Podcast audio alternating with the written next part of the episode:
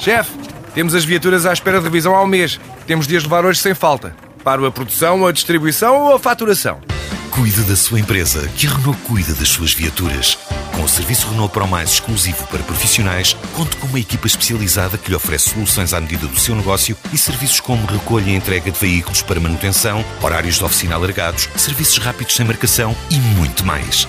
Renault Pro Mais, ao seu lado para fazer a sua empresa crescer mais.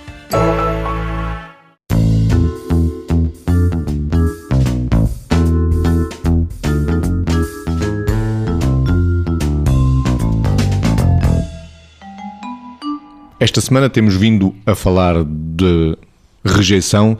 Vitor, também podemos crescer bem com a rejeição? Eu acho que é inevitável, porque nós não podemos passar pela vida, é difícil passarmos pela vida sem sentirmos ali ou acolá, nomeadamente aquilo que é o conteúdo de rejeição, que é nem sempre vamos ser o máximo para os outros, nem sempre vamos fazer tudo certo, nem sempre toda a gente vai gostar de nós. Nós vivemos numa sociedade em que ilusoriamente podemos achar que o mundo tem que funcionar como uma teta para nós. O mundo não tem que estar sempre a nutrir aquilo que são as nossas necessidades. E uma sociedade mais globalizada no sentido imediatista e de, de ir ao encontro de tudo o que nós desejamos, é uma sociedade que eventualmente nos pode deixar descalços no que diz respeito à gestão da rejeição, porque de facto é impossível nós não nos sentirmos rejeitados ali ou acolá e é impossível não sentirmos o impacto que essa dor representa. Todos nós já o sentimos, quem nos está a ouvir sentiu de certeza, e se não sentiu vai sentir e prepare-se para isso.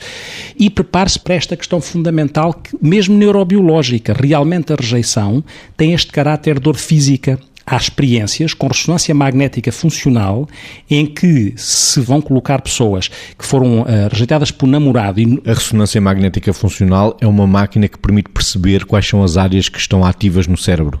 É como se, exatamente, é uma máquina que lê quando é que o cérebro está ativado, quando está a responder a algo.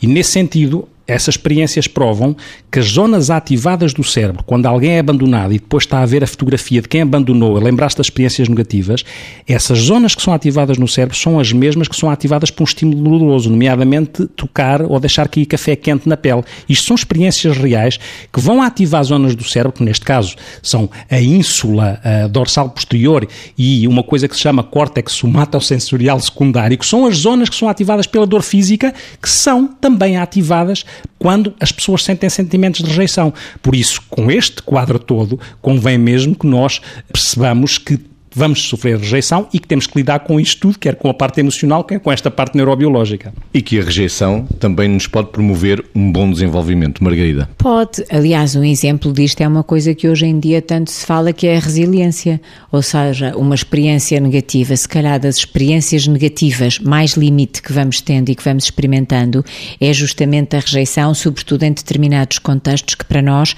têm um significado e uma representação interna bastante, bastante forte, bastante relevante relevante e, portanto, a resiliência, justamente agora do ponto de vista, agora visto por fora, a capacidade que temos de, depois de passar por situações destas limite que não escolheríamos, que são negativas, que nos interpelam, que nos fazem experimentar outro tipo de sentimentos complementares à rejeição, como seja, por exemplo, a injustiça, uh, alguns tipos de medos que também vamos experimentando e que decorrem também da rejeição, mas que depois somos capazes de reagir a isto de um modo que nos torna mais autoconfiantes porque percebemos que na nossa conduta subsequente para já percebemos duas coisas. Uma delas é que percebemos que somos capazes de continuar a evoluir, e a outra é percebemos que também somos capazes de continuar a amar e de amar de uma forma saudável eh, e não de uma forma que seja eh, cobradora, que seja